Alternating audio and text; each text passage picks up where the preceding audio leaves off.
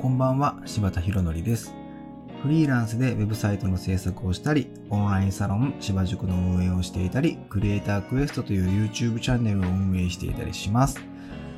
今日は視野というテーマでお話ししたいと思います。はいえー、ちょっとね、もう今質問いただいているあのレターとかがもう特にないので、あの、思いついた話をしたいなと思うんですけども、視野について話してみたいなと思ってます。えー、でちょっとね、あの、まとまりのない話になるかもしれません。あのーこれを聞いてくださってる皆さんが、まあどういった方かまだ僕が、うん、分かってない部分があるんですけれども、まあ僕の、うん、勝手な予想では、だいたいウェブサイト制作の、そうですね、勉強をされているとか、今、そういう業界に入ったばかりの方が聞いてくださってるのかなって勝手に予想しているんですけれども、うん、皆さんは今なんかどういう視野でその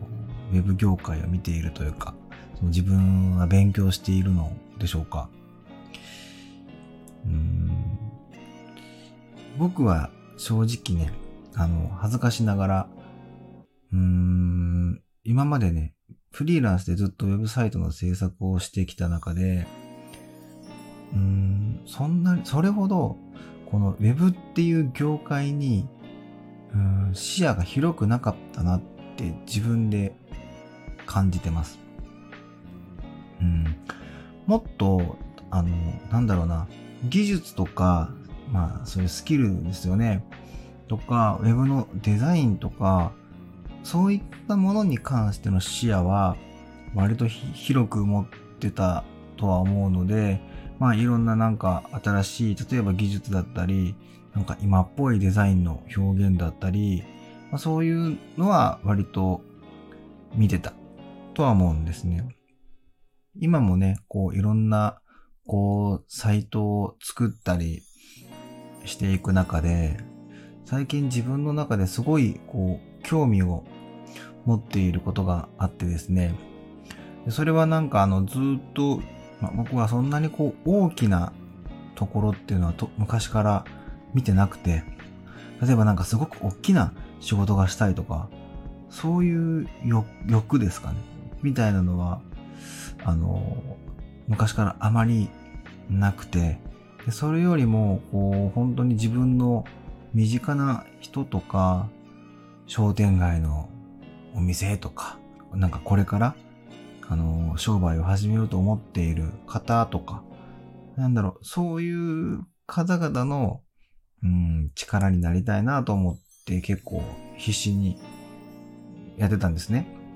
でも最近、すごいその興味が出てきたものっていうのが、その、クライアントワークではないウェブサイトの制作にやっぱすごい興味が出てきたんですよね。あの昔から興味はあったんですけど、なんか、あのーその基本的にウェブサイト制作の仕事って、お客様からの依頼があって、それに対して、あの、お客様のウェブサイトを作るっていう形だと思うんですね。で、それってちょっと言い方を変えると、お客様の持っている情報を僕らがウェブサイトというものを作って発信していくようなイメージになるんですけれども、なんかそうじゃなくて、なんか自分たちが持っている情報を自分たちの手で届けるもの、そういうものを作ることに今やっぱりすごく興味があります。まあ、とはいえこれ今始まったわけではなくて、昔からずっと、はじ、あの、そういう考えを持っていて、まあ、だからそのうちの一つが、あの、クリエイタークエストにはなると思うんですけど、なんかもっとね、あの、違う形で、そういう、なんかクリエイティブなものがしたいなっていう風に、ちょっと興味を持ち出したんですよ。で、そういう興味を持ち出したときに、今までと僕、今までの僕のスタイルとやっぱちょっと違うものになってくるので、一気になんか自分が見てた今までの視野と違う視野が広がったんですよね。うん。今までの視野っていうのは、僕は目の前のお客様に対して何とかしたいって思いがあったので、うーん、なんか視野が広いとか狭いとかではなくて、なんかチャンネルが違ったんですよね。正直だから自分のやれることをやれ、やりたい、やれれば、うん、いいというところもあったので、僕結構この、なんていうんですかね、うん、なかなかうまい、いい言葉が見つからないんですけど、うん、要はなんかそのクリエイティブっていう視点があまりなかったなって思うんですよね。あの、確かに物は作ってるんですけど、見てるチャンネルが違うのか、今まであんまり見えてなかったなっていう部分が、なんかすごく増えてきて、で、今こうやって、その自分たちの持ってる情報を何か伝えようって思った時に、うん、チャンネルがパチってなんか変わった感覚になって、一気になんか意識するものとか、アンテナの張る角度とか、なんかそういうものがすごく変わって、なんかなんだろうな、視野が広がったっていうよりほんとチャンネルが変わった感覚。だからね、今まで意識してなかったようなものとか、人が急に気になっちゃって、で、その時に気づいたんですけど、自分のクリエイティブの考えが、まだまだだなって、ものすごいこう、なんだろう。なんか悔しいというか、なんか、恥ずかしいというか、うん、そんな感情に、実は最近なってたりします。決してこれはあの僕の中ではネガティブじゃないんですよ。あの、ポジティブなんですけどね。いやなんか、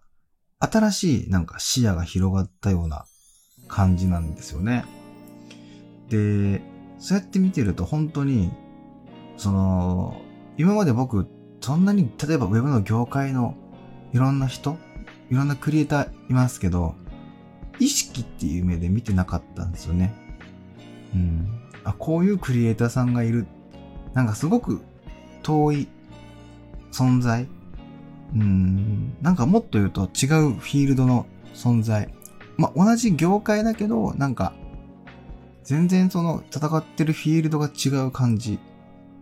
だった方々が、なんか急に、そのチャンネルがバチって変わった時に、ちょっとフィールドが近くなったんですかね。なんかすごくこう気になる存在の方にどんどん変わってきちゃって。で、そういう方々のやっぱ作ったものとかスキルとかを見ると嫉妬するというか自分がすごく情けない。なんか全然力足りてないなって思う感覚になっちゃったんですよね。だからね、うーん、もう一度修行しようって そういう気分になってます。で、多分今までやってきた僕の勉強とは違う分野って感じですね。すごく今なんかもっと基本的なものを今まで僕が全く、うん、意識してなかったものに興味がどんどん湧いてくる感じですね。なんかこれを聞いてる皆さんもどうですかね？今自分ってどういう視野でこの業界を皆さんは見てるんでしょうか？うん。ひょっとすると今勉強中の方は、その作るためのところで、作るための視野ですごく精一杯なのかもしれないですね。うん、その web 制作をするにはいろんなスキルがいりますもんね。例えばデザインするにはもちろんソフトの操作もいるし、まあコーディングするならそういう言語の知識や、まあ、そのかける力がいりますし、今そこに一生懸命になってると、結構まあね、そこの視野でいっぱいになるかもしれないですね。なんか、視野のチャンネルが変わると一気に興味の対象が変わるっていうのが、すごい、なんだろう、久しぶりの感覚ですね。うん。ずっと僕結構同じチャンネルにいたんだなっていうのを感じます。まあでも、そうしてきたんだろうな、自分で。それを多分、それが多分自分のフィールドでやるってことやったんだろうなと思って。まあ、むしろ僕はね、そのフィールドじゃないと戦ってこれなかったんだと思うんですよね。そこしか戦えなかった。まあ、いろいろ今思ったらいっぱいコンプレックスがあるんだろうな。そのコンプレックスって多分おそらくやっぱりね、制作会社に入ってバリバリやってきたタイプではないから、ある意味比較対象がいなかったんですよね。だから、そことの戦いは多分自分の中で無意識に避けてきたんでしょうね。そこで、そういう自分のチャンネルが多分出来上がって、自分の視野の中で、勝とうと。なんか上を目指そうと多分したんだと思います。まあそれはそれででも良かったです。自分にしか多分ないようなやり方ができたし、自分にしかない視点で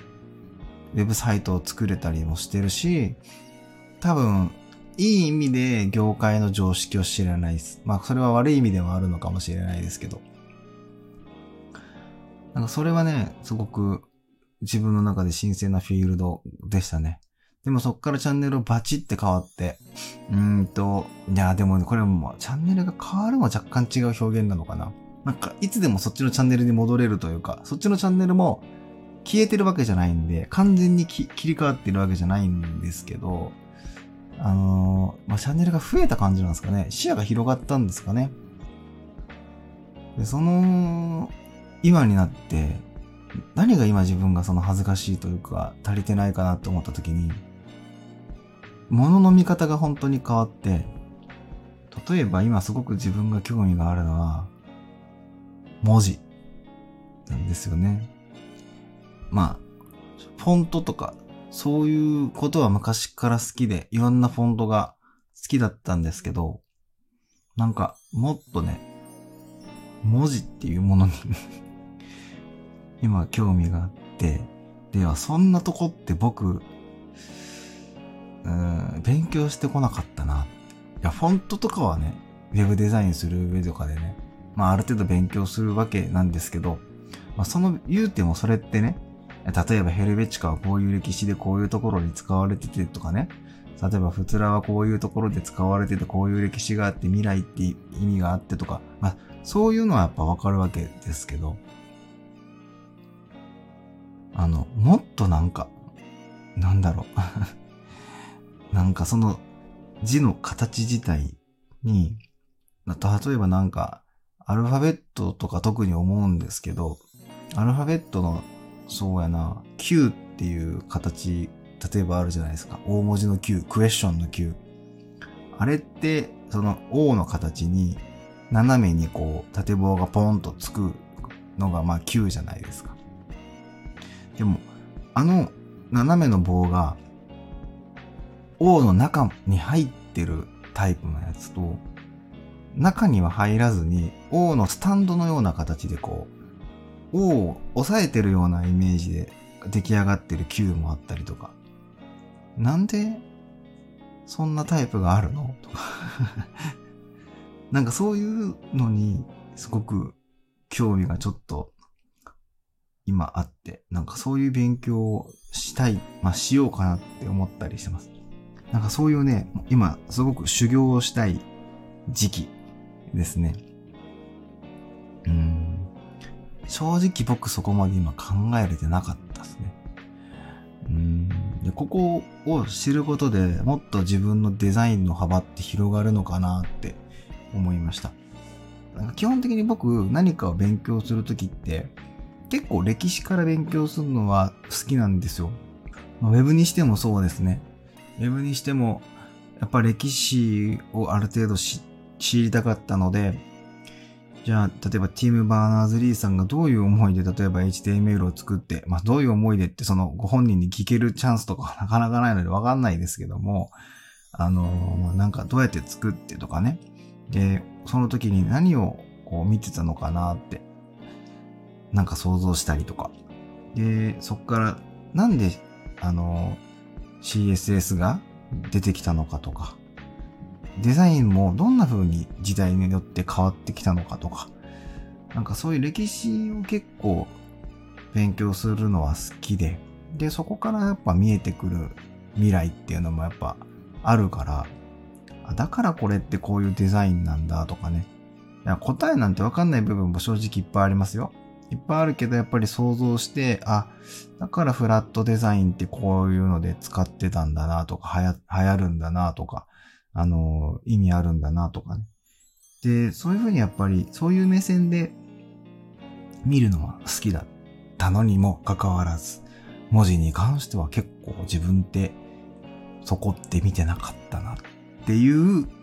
興味です。書体は好きなんですけどね。うん。で、多分これは今文字に興味ありますけど、もっといろいろ変わっていきそうですね。まあ、ちょっと、これはあの全然ネガティブじゃなくて、ポジティブに修行して、なんか、もっと深みを持ちたいなっていう思いでした。はい。ということで今日は、なんか自分の見てる世界って、うん、結構限られてたんだなっていうのを感じた話でした。はい。なんかやっぱチャンネルが変わると視野の広がり方が全然違うから、視野を広く持つっていうのはすごい大事なのかなと思いました。以上です。